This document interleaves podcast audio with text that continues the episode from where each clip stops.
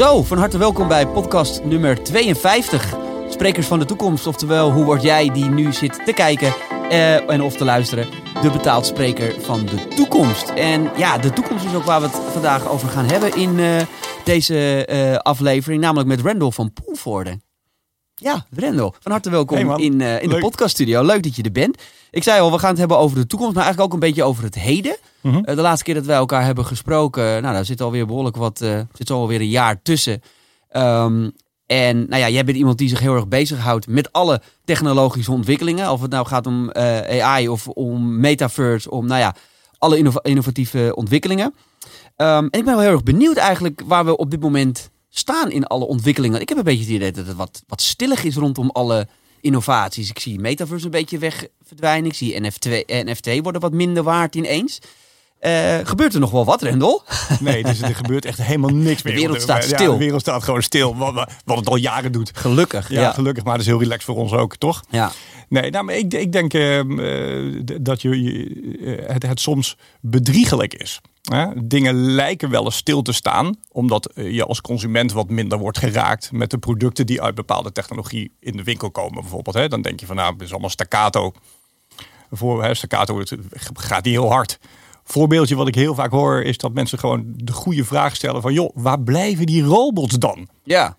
Ja, want dat was natuurlijk helemaal jouw, eh, jouw dat- expertise. ja, dat was een van de dingen. En dat heb ik nog steeds niet losgelaten. Eh, maar ja, ik begrijp die vraag. En ik vind het ook best wel een goede constatering. Want Maar geef er eens antwoord op, want waar blijven die dingen? Want Maar- ik had inmiddels wel verwacht dat ik er in ieder geval eentje thuis zou hebben. ja, nou, ik zal je heel eerlijk zeggen. ehm, ik had het zelf ook verwacht. Ja. En ze zijn er natuurlijk in bepaalde vormen wel. Hè. Dan gaan we een beetje clichématig praten over die robotjes die je vloer dweilen. En, eh, en, de, en, en de, spraak, de spraakdevices die op je aanrecht staan. En ze- steeds betere antwoorden kunnen geven. Ik zag laatst ook in het restaurant ineens een robot voorbij komen die mijn kopjes kwam Ja, ophalen. Dat begint dus wel. Hè? Ja. Maar als je het mij eh, zeven, acht jaar geleden had gevraagd, waar hadden we nu gestaan? Ja, ik ben natuurlijk een te grote optimist. Had ik ook Zeker. echt wel verwacht dat, het, eh, dat we in ons dagelijks leven, of het nou thuis is, of op kantoor, of in een restaurant of een winkel, dat we ze veel meer zouden zien.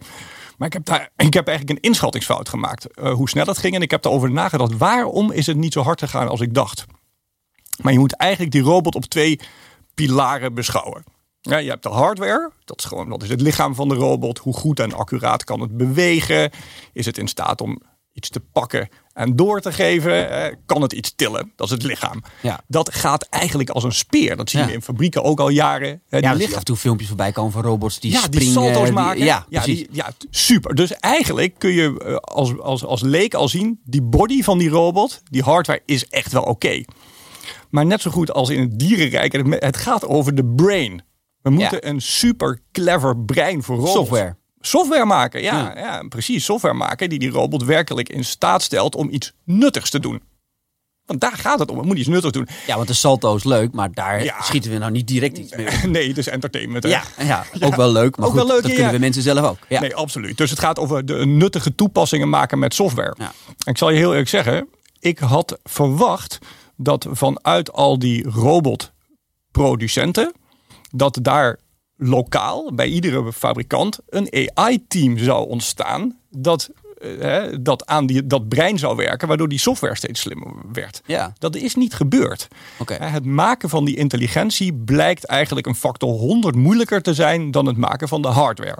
Want eh, eh, even, even voor de leken onder ons. de, eh, eh, eh, AI heb je eigenlijk nodig om het softwaregedeelte te, te blijven laten ontwikkelen of zo. Om zichzelf Ja, intelligent te laten worden. Ja, of je, kunt het no- of je kunt het nog simpeler zeggen. AI is nodig om nuttige robots te maken. Dat is gewoon nodig. ja. En wat ik dus niet had gezien, eh, is dat eh, het maken van AI dus veel moeilijker is dan ik dacht. Dat het niet lokaal ontstaat bij eh 80 robotproducenten. Nee, het ontstaat op één of twee plekken in de wereld maar. En eigenlijk Maar is dat, is dat een gebrek aan kennis? Is het een gebrek aan geld? Is het een gebrek zijn- aan rekenkracht? Wat- waar komt het door? Ik, ik denk dat het een combinatie het, het begint natuurlijk al met talent van de AI-ontwikkelaars. Ja. En wat heel opvallend is, ehm, de, de echte zware AI-applicaties die iets nuttigs kunnen, worden eigenlijk door een hele kleine groep mensen maar gemaakt. Dus, dus in plaats van dat je denkt van... hé, hey, als ik er duizend software engineers en AI mensen in dienst heb... dan gaat zo'n grote groep uiteindelijk wel een briljante AI maken. Nee, je, moet de, je moet tien van de allerbeste van de wereld hebben... en er zijn er eigenlijk maar 500. Oh, oh, er zijn er Ja. wel 500 dan. Ja, ik, ik doe het eventjes. Ik heb Ja, ze niet geteld, hè, Nee, maar ik geef je eventjes wat in verhoudingen aan. Dus jij moet van die pool van Maar dan hebben we het over wereldwijd. Wereldwijd. Dus eigenlijk zijn er nog maar heel weinig mensen die echt die software kunnen exact, programmeren. Exact. Is dat dan het juiste woord? Dat zeg je heel Ja. goed. Ja. Dus, dus als jij de, eigenaar bent van zo'n robotbedrijf, is het dus niet jouw taak om duizend goede developers te hebben. Nee, je moet vijf briljante mensen hebben. En die, en die duizend daaronder, die helpen mee. Oké. Nou, dus dan zie je twee dingen gebeuren. De strijd om die ongelofelijke experts, hè, die superhelden, die Ja. strijd is gigantisch. Iedereen jaagt Iedereen wil die hebben. Ja. Want ja, business is technology. Hè, En, en als je waardevolle AI maakt, dan heb je gewoon top businessmodellen. Dus iedereen Maar, wil... waar- maar, maar waar zit het dan in? Want is dat dan niet iets wat je, wat je zou dus kunnen zeggen? Ja, weet je, dat, dat is een kwestie van iemand het leren. Nee. Of, of Nee, zit, dit zit is- daar dit- een soort vingerspitsengevoel in? Of, Ja, blijkbaar. Hè? Ik denk dat je het gewoon kan vergelijken met topsport. Weet je? Heel veel mensen kunnen wel 100 meter rennen in 13 seconden. Maar Ja. om naar de 10 te gaan heb je al bijna niemand meer. En om onder de 10 te komen, dat zijn er dan vier. ja, precies. En, en, en het is dus gebleken, en nogmaals, dat heb ik dus gewoon niet goed gezien, dat alleen maar die exemplarische talenten kunnen de dingen maken die echt nuttig Ja, zijn. je had verwacht, dit, dit, dit gaat zichzelf wel ontwikkelen. Mensen, er gaan steeds meer mensen komen die dit kunnen. eh, Ja, ja, ja, en, Ja, dan, dat- en dan gaat die, gaan die ontwikkelingen ook heel snel. ja, dus terug naar het verhaal net, Ja. eh, van net. Dus geen 200 robotbedrijven die AI ontwikkelen, maar, maar eigenlijk maar vier. En, de, dat, de, en Ja, dan blijft het heel erg achter Dan natuurlijk. blijft het, nou, dan, dan, dan, zit het dus heel, dan zit het dus in heel weinig bedrijven. En die houden dat natuurlijk zo lang mogelijk onder de pet. Totdat ze er een businessmodel mee kunnen maken. Ja, Want ja. als jij de briljante Dat is ook toepassing nog de volgende stap natuurlijk. hey, het heeft pas. En daarom, is het, daarom gebruik ik net ook het woord nuttig. Want als AI iets nuttigs maakt, dat is voor mij ook iets nuttigs waar je als bedrijf een businessmodel omheen Ja, kan bouwen. nuttig is een probleem oplossen, om het zo maar te zeggen. Ja, dat. Nou, dus dat is anders gegaan dan ik dacht. Eh, dus om dan bijvoorbeeld wat bedrijven te noemen die wel die briljante mensen hebben. Nou, dan zullen er, dan, en nu gaan we helaas iets zeggen wat iedereen al verwacht. Die zitten dus inderdaad bij Google, OpenAI, Tencent en Tesla. Oké, daar er zitten de grote jongens. Nou, er zullen er nog wat meer zijn die ik niet helemaal scherp op mijn vizier heb. Maar Wel een goede baan denk ik dan hoor. ja, gast. Maar die, maar die mensen clusteren dus allemaal daar. En waarom clusteren ze daar? Je krijgt op een gegeven moment een zelfversterkend effect. Als jij die top AI-developer bent. Jij Mhm. wil alleen maar werken bij een bedrijf waar ook een paar hele goede andere gasten zitten. Ja, Want dan precies. ga je gewoon de wereld veranderen. Ja. Want eh, merk je dat ook bij dat soort types? Dus dat, dat, dat is wat ze willen, de wereld veranderen. Ja, ze willen gewoon... Het, gaat niet meer, het is niet meer alleen maar money driven. nou kijk, money is eh, voor hun geen issue hè. Nee. Die jongens verdienen en meisjes die verdienen wat ze willen. Ja. Dus die, die, moeten, die moeten gemotiveerd zijn om een fantastisch probleem op te lossen. Waarvan ze denken, nou, dit is gewoon dit is te gek. En Ja. dan moeten ze met mensen werken die ook even goed zijn als zij. Want anders Ja. hebben ze geen challenge. Maar zie je dan die ontwikkelingen bij die bedrijven die net opnoemt, volgens een Tesla, dat die dan veel harder gaan dan bij andere bedrijven? Ja, en heel veel mensen zien dat niet. Maar ik, ik, ik, zie, het, ik zie het wel. En de verschillen zijn bizar groot. Dus dat, dat zal je dan niet verbazen. Hè? Dat het daar dan dus ook veel harder gaat. Ja. Nou, een voorbeeldje. Ehm, eh, ik zou iedereen die dit luistert eens eh, willen vragen om eens in Google te zoeken naar eh, DALI 2. En ik ga het even spellen. D-A-L-L streepje E. En dan een tweetje. Ja. 2 is een... Delhi 2. Ja, Oké. 2 Ja. is eigenlijk wat ik nu zeg. Dat hieraan kan een normaal mens zien hoe ver artificial intelligence eigenlijk nu is. Want wat doet dit ding? Dat genereert plaatjes. Je mag het ook kunstwerken noemen. Hè? Dat is maar net hoe je, hoe je kijkt. Maar dat genereert kunstwerken op basis van de tekst die jij in het Engels invoert. Ik heb echt geen idee waar je het over hebt. Nee, nou, zal ik je een heel simpel voorbeeld Ja. geven? Ik test het ook bij mijn, bij mijn vrienden en familie natuurlijk. Om ze gewoon te verbazen met hoe goed dat werkt. Ehm, wat we tot nu toe doen als we een plaatje nodig hebben. Is gewoon in Google iets zoeken. Maar een plaatje, gewoon, eh, gewoon een, een Een foto. Ja, een foto. Hè? En jij weet ook, als wij eh, nu als mensen een plaatje eh, nodig hebben, dan zoeken we iets op Google. Want die heeft natuurlijk Ja, of op zo'n, heet dat, Ja. hoe noem je dat? Die, die eh, ehm, rechten, waar, je, waar je rechten kan kopen van foto's. Ik ben, even Ja, die stokken, die, die, stok, stok, ja, stok abso- website. Ja, absoluut. En dat zijn allemaal gewoon bestaande plaatjes. En logisch, want ik weet uit ervaring als ondernemer, ik heb heel veel gezeik gehad met foto's waar rechten op zaten. Ik heb, ik, ik heb denk ik duizenden euro's heb weggegooid aan fotografen die ik moest afkopen. Nou, exact. Ja, Omdat je, dat wil je niet. Nee, precies, want je pakt hun kunstwerk. Ja. Dus, dus als je in Google of in zo'n stokfotosysteem gaat zoeken, dan zoek je gewoon naar bestaande kunst. En daar is een veelheid aan. Hè, dus je kunt voor heel veel dingen die jij zoekt, kun je wel een plaatje vinden. Ja. Maar wat als jij nou een plaatje wil hebben van een grijze koala die op de Notre Dame zit terwijl die een blauwe ananas vasthoudt. Uh, het eerste wat ik in me opkomt is waarom zou je dat willen? Maar Ja. laten we even ervan uitgaan dat dat een nut heeft. Ja? Ik noem iets extreem. Maar stel je hebt een gek marketingverhaal Ja, en je, wil dat, en je wil dat communiceren. Oké, Ja. ja. Nou ja, dat Wat was het, een blauwe koala op een? Een blauwe koala, nee, een, een grijze koala die een blauwe ananas vasthoudt en op de Notre Dame zit. Ik zuig het uit mijn duim terwijl ik hier zit. hè. Het gaat helemaal nergens Je mag over. de leukste eh, inzendingen verdienen een prijs uiteraard. Ja, dat, vind ik een heel goed idee. Hey, maar ik, ik, maar ik, dit is natuurlijk gewoon om je aan te geven dat het op een, op, Absurd. Ja. absurd. Ja. Nou, dat ga je dus niet vinden in Google, tenzij iemand heel toevallig daar ooit een plaatje van heeft gemaakt. Die kans bijna nul. Maar het Delhi-systeem he- heeft alle tekst van heel internet gelezen, alle foto's bestudeerd die er online staan. En heeft dus, doordat het een denkend netwerk is, is gewoon gaan begrijpen hoe de, hoe de Engelse taal zich verhoudt tot plaatjes. Oké. En dat gaat zo ver dat hij gewoon binnen 30 seconden een fotorealistisch beeld kan genereren van mijn random. Maar je bedoelt, dan, dan haalt hij eh, van internet allerlei foto's en die combineert hij of zo. Ja, het is eigenlijk wel wat hij doet, maar hij maakt, een, hij maakt hem per pixel maakt hij een uniek plaatje. Dus er zit werkelijk. En, Maar er zit dan, eh, dat, dat, dat tekent hij dan of zo? Of ja, dat, dat tekent hij. Hij genereert het. En de beste manier om, om, om het te vergelijken is gewoon letterlijk. Als jij een kunstenaar vraagt om dit te schilderen, dan kan hij het ook. Hè? En afhandig. die kan alles Ja, uh, die- hij wil. Ja, ja. Maar daarmee heb je het gezegd, Robert. Dat kan dit ding dus ook. Het is letterlijk limitless. Jouw fantasie bepaalt wat dat ding gaat maken.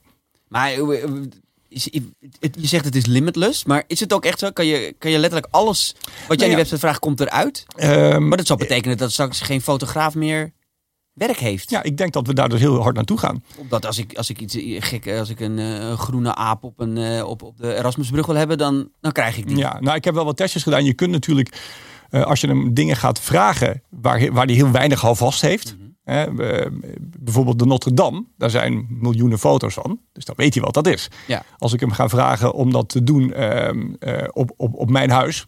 Nee, oké, maar van de Erasmusbrug zullen ook honderden foto's, misschien wel duizenden Exact. foto's zijn. Ja, maar er zijn dus, dus het is in die zin limitless. Technisch is het limitless, maar hij moet wel die foundation van die informatie hebben. Hè? Dus de Notre Dame en de, en Ja. en, en, en de Dam. die ontwikkelingen blijven. Ik bedoel, die eh, AI blijft zich ontwikkelen natuurlijk. Ja, die blijft over het internet heen schrapen. Dus die, die, die, die blijft meer kennis, meer intelligenter en intelligenter worden. Tot het niveau. Dus, dus ik daag iedereen uit Ja. die, die hier naar luistert. Ga dat gewoon eens doen. En ga het met je vrienden gewoon eens bekijken. Met je familie. Want het is gewoon te gek. Het zet iedereen ook echt aan het denken hoe clever dit wordt. Ja. Maar vervolgens... Maar het bestaat dus ook al. Dit is gewoon te gebruiken. en gratis. Oké. Ja. Dus het Totally is free. totally free. Maar wat is dan, waarom, waarom doen ze dat dan? Is dat gewoon puur voor de fun om te kijken of het kan? Of, Ja, nou ja, dit of is, gaat, straks, gaat straks als iedereen het gebruikt een verdienmodel achterkomen? Ja, ja nou, er zit al een minimaal verdienmodel achter. Want eh, je kunt gewoon gratis een accountje aanmaken. Kun je 40 van dit soort plaatjes per maand laten genereren gratis. En elke maand krijg je er weer 40 bij. Krijg je credits. Maar er zijn natuurlijk bedrijven die dat, die dat in grote hoeveelheden willen gebruiken. Die moeten credits kopen. Dus er zit wel een businessmodel op. Ja. Maar ja, jouw vraag is natuurlijk wel leuk. want Waarom maken ze dat dan? Ja, OpenAI heeft dit gemaakt. En dat is een not-for-profit. Dat is gewoon een instituut Ja. dat AI ontwikkelt. Ja, ik snap het probleem er wel achter overigens. Want ik bedoel, ik benoemde net het probleem als dat je als ondernemer heel vaak op zoek bent naar foto's. Ja. En ja, dan vind je precies een goede foto op internet. Maar ja, die mag je er niet gebruiken, want er zitten rechten op.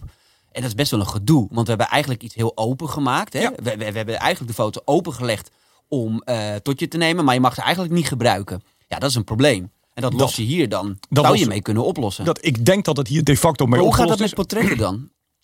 Want kan je ook gewoon eh, een naam van iemand intoetsen, een bekend persoon, en dat hij die dan pakt? Ja, en hoe bekender de persoon is, hoe beter dat gaat. Want, eh, want wat jij net zei, is natuurlijk belangrijk. Er zijn meer foto's van Arnold, Schwarzenegger dan van mij. Ja. Hè? Dus, Nou, dus het gaat heel... veel foto's Ja, doorlopen. twijfelgeval, twijfel. Dus als ik zeg Arnold Schwarzenegger op, hoe heet dat? Gaat vrij goed. In New York, dan... Ja, dat gaat vrij goed. Ja, Maar dat is dan een rechtenvrije foto van Arnold Schwarzenegger. En Want die foto is nooit eerder... Die bestaat niet. hij is nieuw.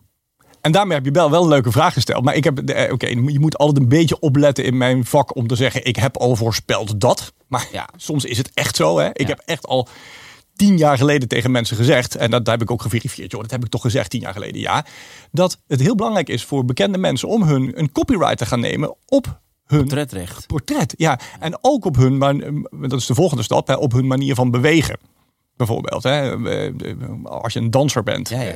Ja, dus de, en, dat, en, en inderdaad, nu dit op spel begint te doen, nu dit gewoon werkt, begin je inderdaad te zien dat de bepaalde filmsterren die beginnen al copyright op hun, eh op hun Bruce. Willis is volgens mij een van de eerste toch die dat nu gedaan heeft. Wat goed dat je dat weet. Ja, En ja. Die, die, die, die man die snapt gewoon, hey, mijn, mijn aanwezigheid gaat in afnemende mate nodig zijn om een film met mij te maken. Nou, laten we heel even voor de mensen die dus niet weten waar het over gaat. Ik heb toevallig een bericht voorbij zien Ja, komen.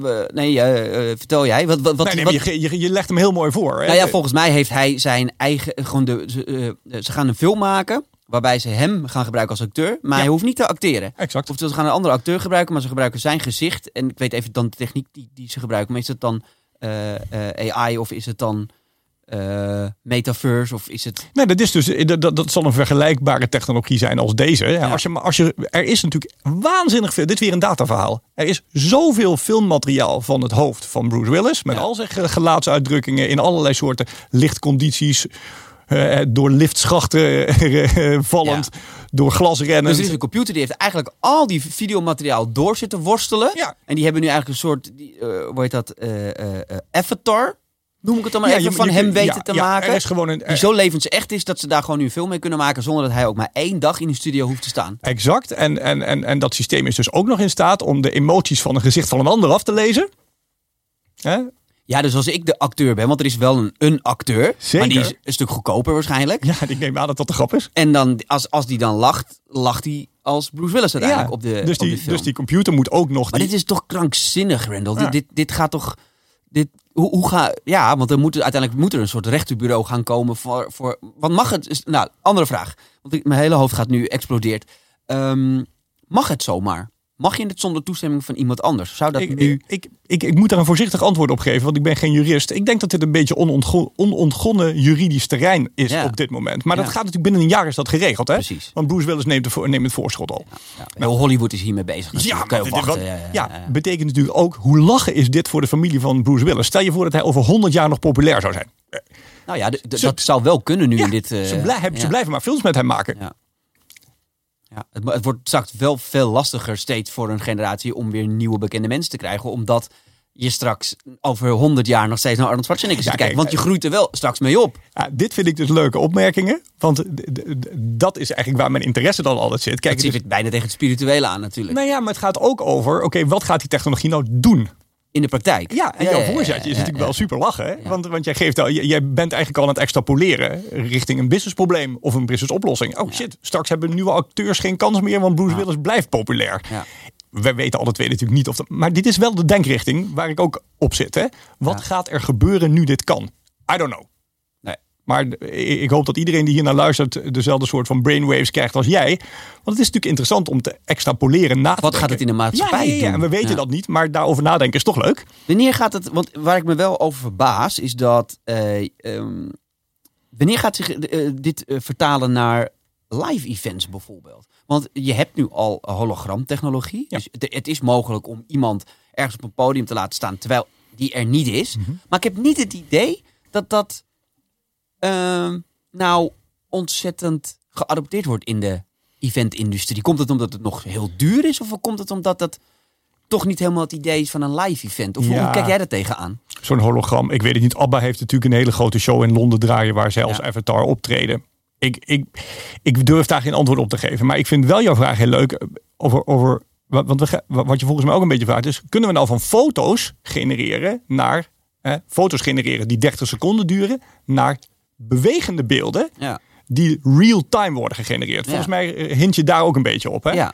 En dat vind ik een hele spannende richting. Kun Dus je ook- eigenlijk een vervolgversie op eh Delhi. Ja. Delhi volgens mij. En dat je dan, dan ook nog bewegend filmmateriaal van iemand Ja, kan nou ja, krijgen. en, en het is, weet je, de snelheid waarmee dit gaat is zo krankzinnig. Als we dit, dit eh, eh, interview twee weken geleden hadden gedaan, dan had ik gezegd: ja, er gaan natuurlijk ook bewegende beelden komen. Maar ik vertel, vier dagen geleden is het dus richting eh, bewegende beelden gegaan. Ja, Oh, serieus? ja dus, dan, gaat, dit gaat. dus echt- dan kan je weer die koala doen die op de Eiffeltoren zit. En dan, maar dan beweegt hij ook nog op de Eiffeltoren. En dan klimt hij er misschien vanaf. ja, of iets ja, dergelijks. ja, en dat is nu nog weer, een- weet je, de frame rate is Maar nog. dit gaat natuurlijk de hele contentindustrie, de hele filmindustrie, de hele foto-industrie, de hele kunstwereld gaat dit natuurlijk op kop zetten. En wat denk je van de metaverse? Want eh, trek hem maar door. Hè?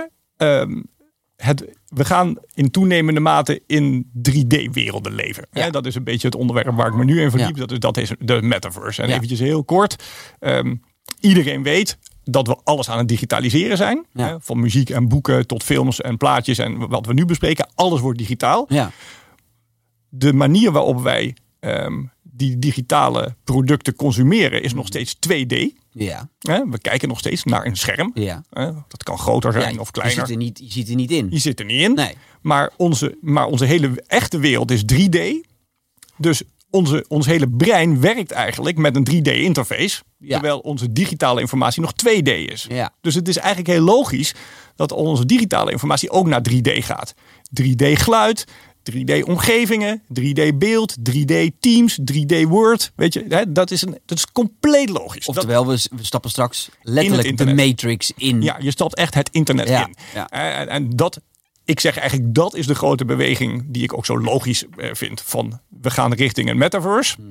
Kunnen we honderd definities aanhangen, maar ik probeer het eventjes eh, gewoon te schetsen. En wat is er gebeurd? Heel Ja. logisch, gaat naar 3D Ja. toe. Nu nog heel praktisch eh, met, met een Met bril, een bril op. op, Dat, ja. Die zal zich ook steeds meer gaan ontwikkelen. Ja, of precies, die zal, die zal lichter worden. Die zal, eh, die, die, die, die, die zal een combinatie krijgen van virtual reality en augmented reality. Gaat allemaal gebeuren. Maar je kunt ook op allerlei andere manieren 3D-ervaringen krijgen. Hè, met, met, met een groot gebogen scherm. Of met een scherm wat gewoon 3D-beelden kan projecteren.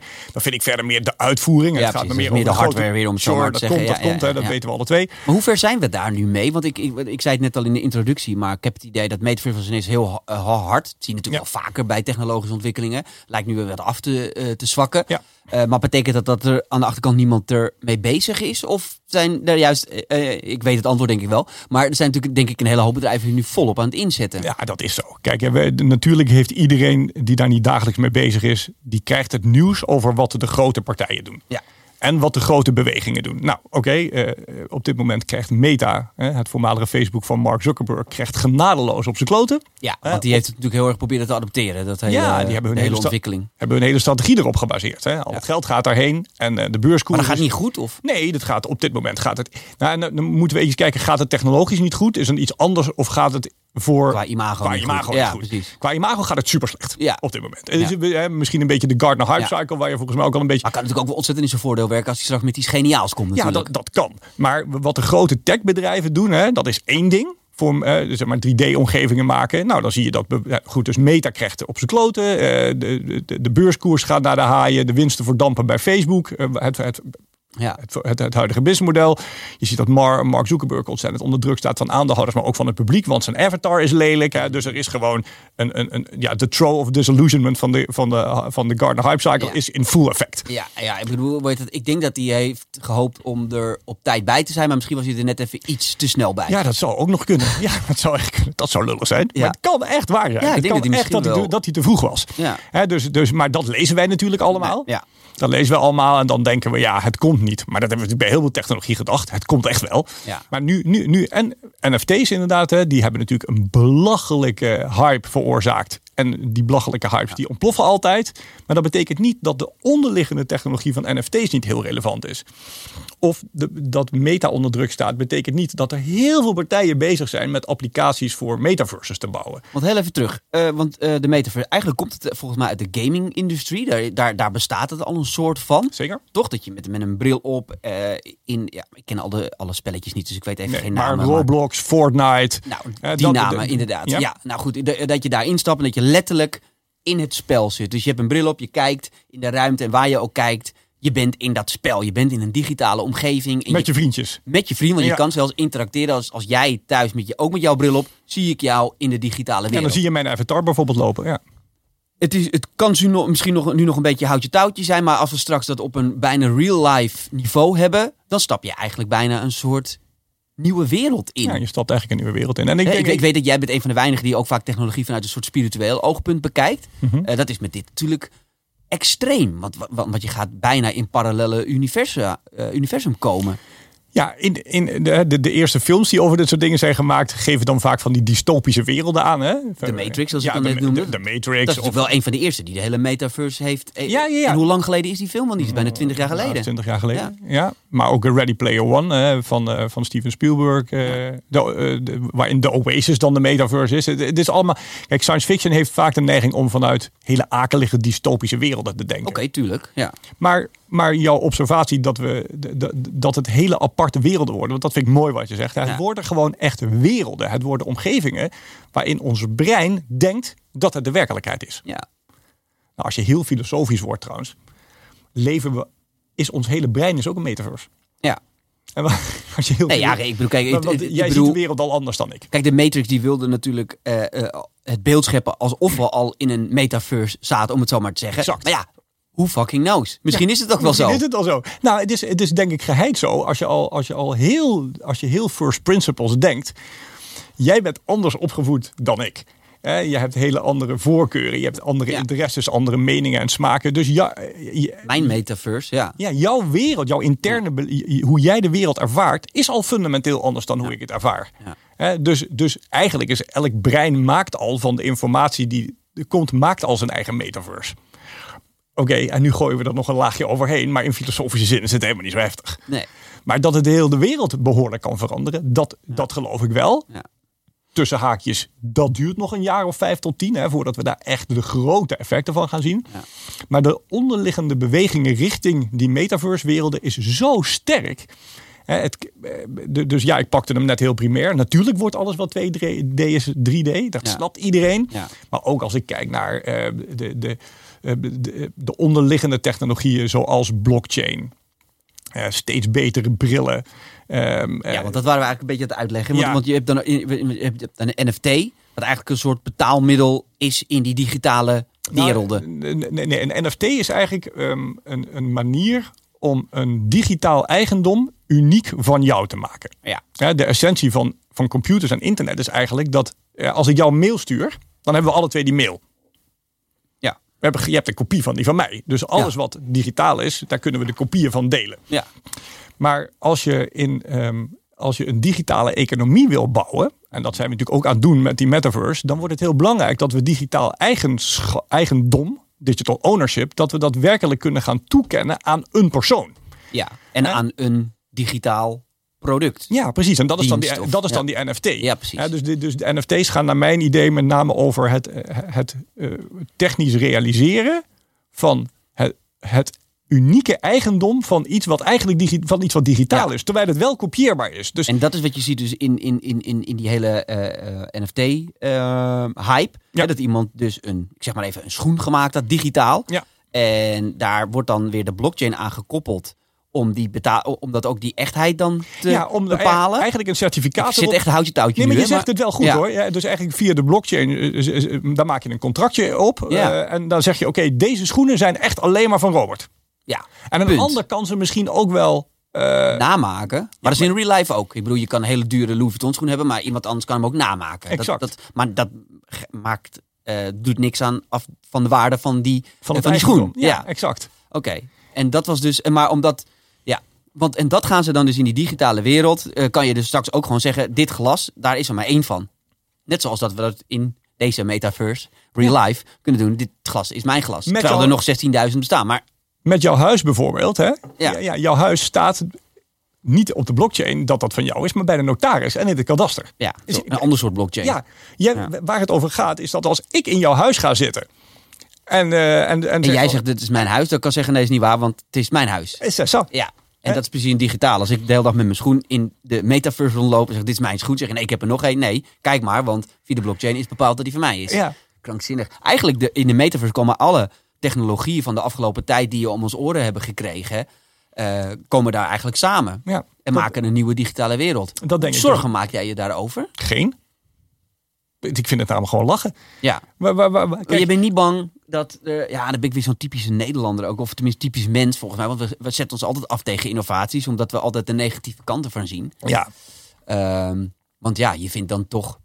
Weet je, dat zie je al met kinderen. We, weten, we, vinden, ja, we vinden dat ze niet de hele dag op hun telefoon moeten zitten. Ja, why? why? Wij zaten de hele dag met cassettebandjes eh, muziek op te nemen. Hey, je- to- to- Was dat dan wel goed en dit Toen- niet? Toen de boekdrukkunst ontstond, was het letterlijk hetzelfde verhaal. Ja, het is erg joh. Mensen gaan alleen nog maar boeken lezen. Dus, Terwijl ze lekker in een bos kunnen wandelen en met stokjes kunnen spelen. Ja. Ja, het, er komt weer een. Er, er komt natuurlijk wel weer een kanaal bij waar we ons kunnen amuseren. Waar we met elkaar lol kunnen maken. Waar we geld kunnen verdienen. Ja. Dat komt daarbij.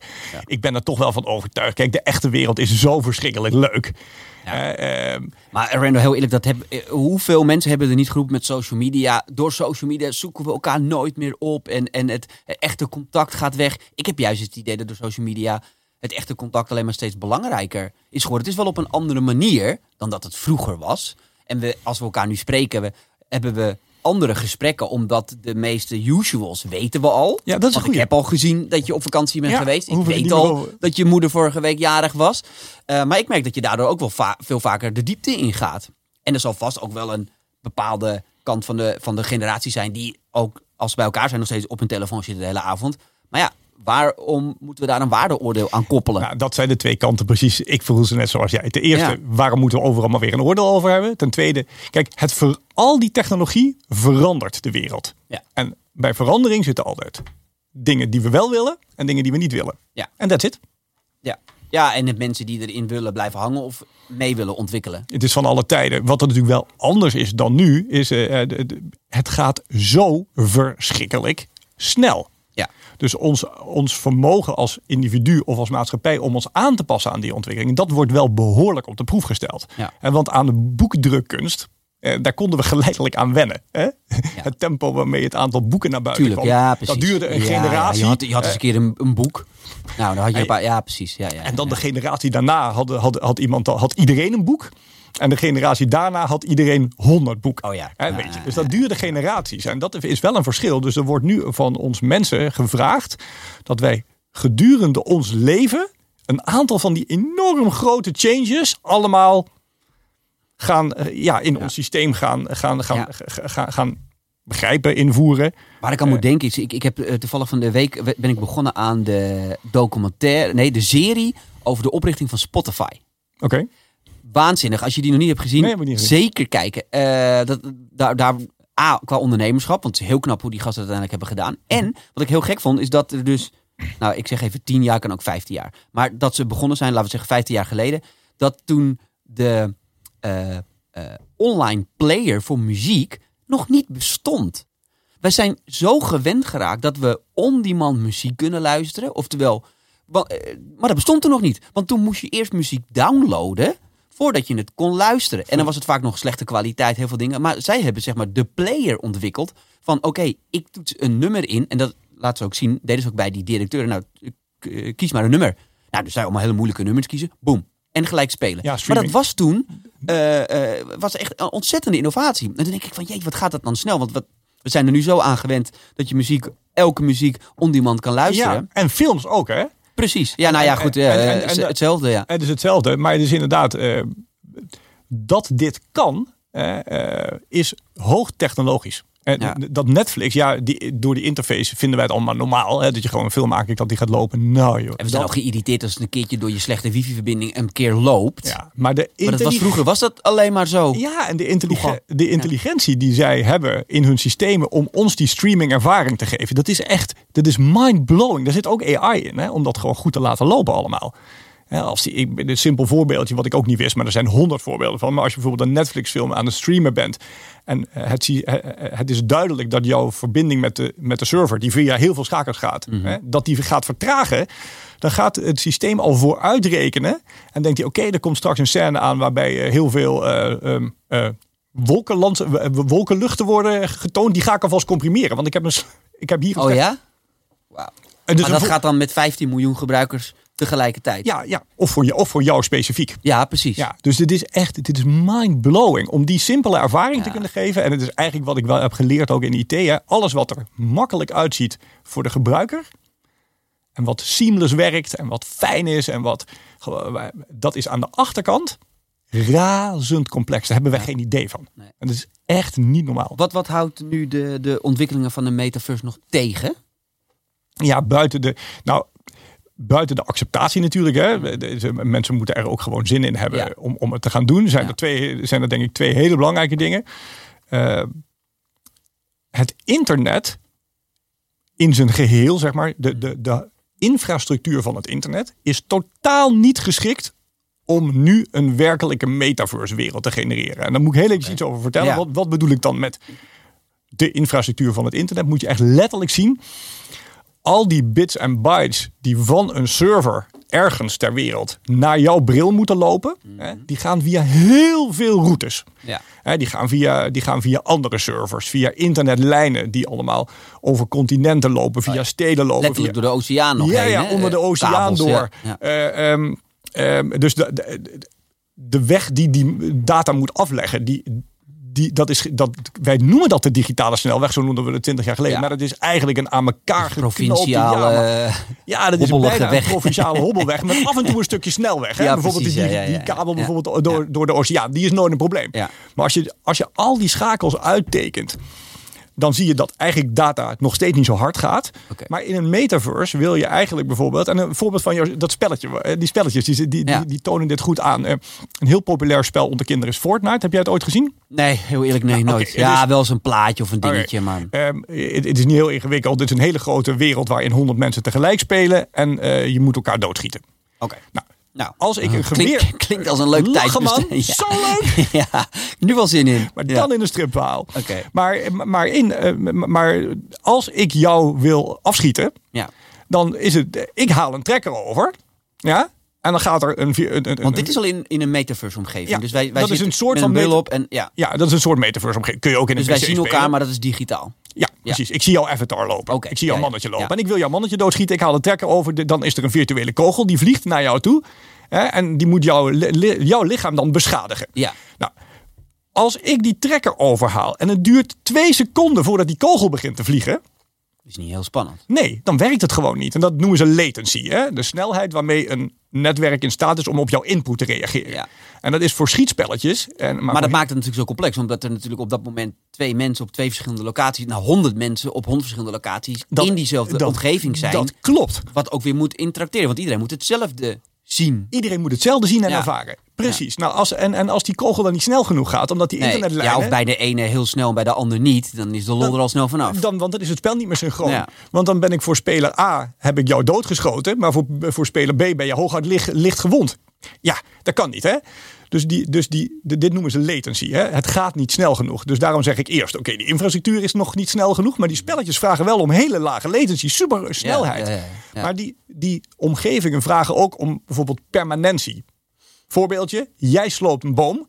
Die valt in eh, houten brokken overheen. En als ik daar een kwartier later langs diezelfde boom kom, dan moet die houtbrokken daar nog steeds liggen. Ja. Want daar kan ik wat mee bouwen. Ja. Dus die, dus die server moet ook voor, ieder, voor al die honderd spelers onthouden dat die boom Ja. in, in, in stukjes is gehakt. Ja. En als ik daar een stukje wegpak, dan mag jij dat niet een week of een, een uur later weer vinden. Nee. Nou, Oké, nou duurt zo'n Fortnite-spel duurt maar een eh 10 minuten. Oké. Oké, dus nou, die permanentie, die kun je nog wel weg. Mhm. Die kun je nog wel wegprogrammeren. Maar in een metaverse-omgeving, en eh, dus Waar moet het zo, eindeloos is, om het zo het- maar te zeggen. Die 24-7 moet dus elke verandering aan elk object en elke eigenschap moet permanent in die wereld verankerd blijven. Dus een in, de- en dat vraagt dat kan ons huidige internet helemaal niet aan. Nee. En die latency ook niet. Nou, dan pak ik twee voorbeelden om je gewoon aan te geven dat de infrastructuur er nog niet geschikt voor is. Dus Ja. hè, op jouw vraag, wat houdt het tegen? Dit. Ja. Het internet, de Maar infrastructuur. kunnen we het dan even kort zeggen? Rekenkracht? Of, of, Eh, of- of rekenkracht, datasnelheid? ver- Ja, verbindingen. ehm, ehm, is dan ook die quantumcomputer bijvoorbeeld? Daar hoor ik altijd heel veel over. Is dat dan bijvoorbeeld een beetje soort de oplossing hiervoor? Of, Maar dat weet ik niet. Ik, ik vind, ik vind com- quantumcomputers, eh, daar kan ik nog niet. Over de toepassingen daarvan wil ik niks zeggen. Oké, Want daar begrijp ik eigenlijk gewoon te weinig nee, van. precies. Nee. Ja. Maar dat er gewoon dat er dus een significante upgrade van de infrastructuur nodig is om naar die metaverse te gaan, dat is dus één. Dus Ja. ik heb wel, dus dat was eigenlijk een beetje mijn antwoord. Acceptatie moeten we hebben. Infrastructuur moet geüpgrade worden. En als derde, en dat kwam net in het gesprek eigenlijk al, die brillen, Ja, ja, ja. hè, die echt niet heilig zijn, maar wel. Die Ja. moeten lichter, goedkoper, betere accuduur, he- hel, Ja, je hebt geen zin om met zo'n enorm apparaat op je hoofd te Nee, zitten, toch? Nee. Ja. Dus dat soort dingen houden het allemaal tegen. En daarmee zeg ik dus helemaal niet, het gebeurt niet. Nee. Ik wil alleen maar aangeven, Traagt misschien. Ja, ja. het, het gaat dus vijf tot tien jaar duren. Voordat alles wat wij als uh, goed denkend mens kunnen, kunnen ehm, bedenken over hoe zo'n metaverse zou moeten zijn, voordat dat ook werkt. Gaan eh, de robots überhaupt nog komen?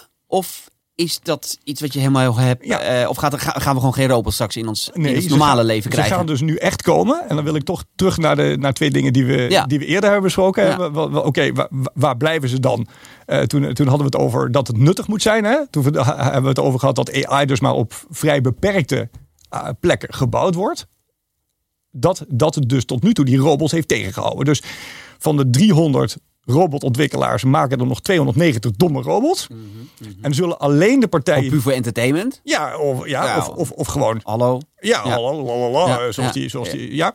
Maar die vier, vijf partijen die dus die neurale netwerken, big data, AI kunnen maken, daar gaan natuurlijk in één keer komen ze dan wel. En die komen dus daaruit. En ik, en ja, mensen die mij goed kennen, zal het niet verbazen, maar eh, de, Wat denk je dat de eerste toepassing gaat zijn van echt... Is, zal het in de medische wereld zitten? nou, laten we hem heel eventjes afbakenen. Er zijn natuurlijk al heel veel robottoepassingen, Ja. maar zullen we het gesprek eventjes houden voor ehm, de, mens, de Precies. mensachtige robot? Dat bedoel hè? ik ook eigenlijk. Ja, wanneer, wanneer gaan we zo'n robot eh, de eerste keer in, in de supermarkt of in... Nou, ik, ik heb echt- heel. Dit, dit is, dit is heel, heel interessant. Ik heb er heel lang over nagedacht, al jaren. Gaan we nou uiteindelijk die menselijke vorm krijgen? Ja, Eh, ik heb altijd geweten dat dat heel moeilijk is. Dat is ook gebleken, hè, want anders was die er al wel. Maar die menselijke vorm is heel wenselijk. Ja. Simpelweg, de, hele, de, de mens is de maat der dingen, zeggen ze altijd. Hè. Onze hele wereld is gebouwd op het menselijk lichaam. Ja. Een trap, een schaar, een auto. Ieder gereedschap is gemaakt voor menselijke lichamen. Ja. Dus uiteindelijk is dat de beste, ik zeg niet wat de beste vorm is. De menselijke robot is de best passende vorm voor onze samenleving. om een hele hoop werkzaamheden uit handen te nemen waar wij geen zin in hebben. Ja, dus die, dus die robot moet qua formaat, die moet er dus uitzien als een mens. Moet bewegende vingers hebben, op twee benen lopen. Een formaat hebben wat ook menselijk is. En, en dus een, bre- en een brein hebben wat nuttige dingen doet. Ja. ja. Nou, dan vraag je mij wanneer komt dat? Dat Wij, begint- want wij willen natuurlijk allemaal de hele dag straks in de metaverse zitten. Ja, en Dus zodat moet- die robots dat die robot de, de afwas en, eh Ja, en stofzuiger Ja, geven dat. ja. En dan kom je uit de metaverse en is de afwas gedaan. Ja, nou, eh, eh, fijn. Ja, Fijn, ja. Nice. Ja. Nou dat. En je vraagt nou, dus dit, nu hebben we de vormfactor een beetje bespreek, besproken. We Mhm. hebben aangegeven waarom die zo relevant is. En we hebben in het begin van het gesprek aangegeven waarom het nog even heeft geduurd. Maar ik geef je wel aan, nu gaat het komen. Ehm, Tesla bijvoorbeeld is nu, heeft nu echt een project gemaakt van die humanoid eh, robot. Zij, zij, zij kunnen de eh, software die al in de auto's loopt, hè, die al deels rijdende functies overneemt, die software hebben ze gewoon naar een robot gepoord. Want het gaat erover, kan een robot kijken en begrijpen? Ja. En, eh, en acteren. Denk ook weer even aan Delhi, waar we het net over Ja, hadden. Hè? Kijken en begrijpen. Tekst, plaatjes. Foto.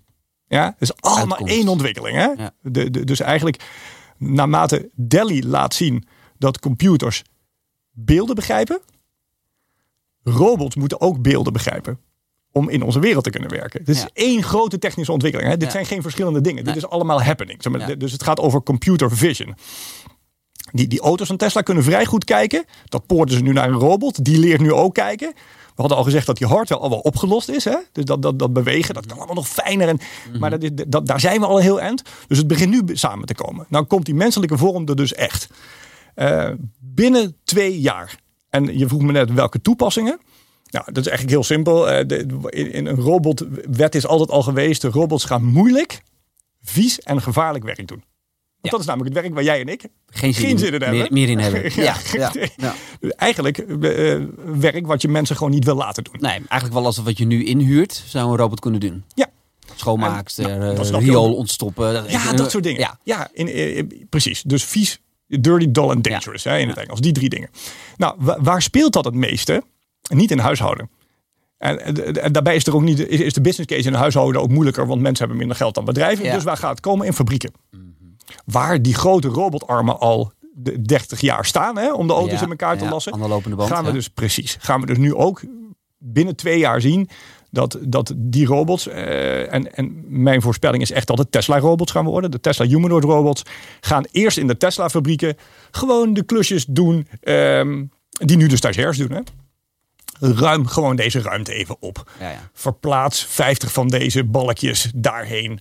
Eh, ga 3000 keer. Dat Hè? doen. Maar Ja. dan niet meer door die robot te programmeren voor dat klusje.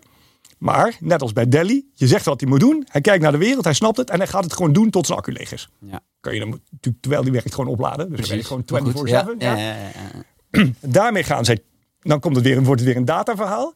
Door die robots die simpele klusjes te laten gaan doen, gaan ze heel veel data genereren. Waardoor die steeds moeilijkere dingen kan gaan doen. Waardoor zijn nut steeds hoger wordt.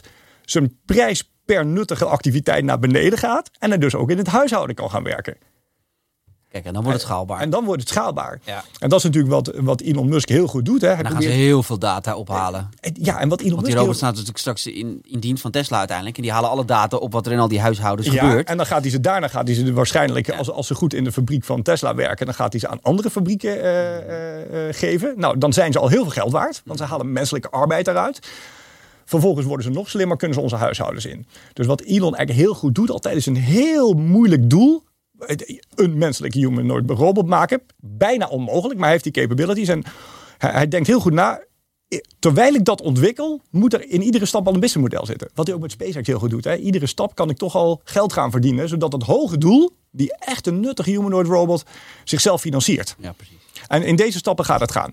Eerst fabrieken van Tesla, dan fabrieken van andere bedrijven, dan langzaam naar huishoudens en dan uiteindelijk, ehm, eh, ik schat in dat die robots voor 20.000 dollar gemaakt kunnen worden. En aangezien het brein software is, is dat eindeloos kopieerbaar. Su- Is de grote waarde zit in het brein. Maar omdat het een softwaremodel is, kun je het grenzeloos gaan, gaan Ja. verspreiden. Ja. En dan zullen we dus toch over een jaar of vijf tot tien, net als die metaverse eigenlijk, ja, zullen we gewoon gaan zien dat rijke gezinnen, ja, die gaan De gewoon hu- ja, ja. huishoudrobot eh, hebben. Ja. Gaaf hoor. Gaaf. Ja, ik, eh, ik vind het fascinerend allemaal, eh Randall. En ik, we gaan het eh, op de voet volgen hoe het zich allemaal gaat ontwikkelen. Jij vertelt dit verhaal uiteraard ook op een podium als, als spreker. Hoe, hoe zien jouw lezingen er tegenwoordig uit?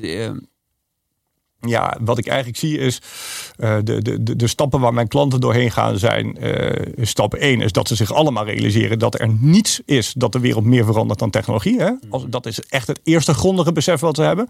Vervolgens gaan ze nadenken, wat, wat zijn die technologische ontwikkelingen dan? Stap 3 is, wat gaat het voor ons dan betekenen? En stap 4 is, wat moeten we dan dinsdag gaan doen? precies. En langs deze vier simpele stappen maak ik al mijn lezingen. En dus ik, ga, ik, ik, ik praat echt diepgaand met mijn klanten over eh, hoe kijken jullie er zelf naar? Eh, wat, wat, wat, wat, denken en verwachten jullie? Eh, waar zitten de toepassingen? En, en, en hoe, krijg je het, hoe krijg je het ook nuttig in je eigen organisatie? En daar leg ik mijn, daar leg ik mijn lezingen langs. Zodat het, zodat het en een inspirerend mooi toekomstbeeld is, maar zodat ze ook snappen de, dat er hoge urgentie is en wat ze ermee kunnen gaan doen. Mooi. Laten we afspreken dat eh, als er weer een spannende ontwikkeling is, dat we gewoon, eh, gewoon nog een keer een podcast gaan opnemen. Volgens mij kunnen we er uren over, eh, Lijkt me hartstikke leuk. over doorpraten. Dankjewel, Gaan Randall. we doen, man. Jullie allemaal bedankt voor het kijken en luisteren naar deze podcast. Eh, hou vooral ook onze website er in de gaten. En alle social media kanalen inmiddels eh, overal op vertegenwoordigd. Van TikTok tot YouTube, Instagram. Eh, je kan het gek niet bedenken. Dus eh, hou ons in de gaten en eh, laat je inspireren door alle mooie en eh, eh, ja, eh, fantastische en inspirerende podcasten. Dankjewel voor het kijken en luisteren.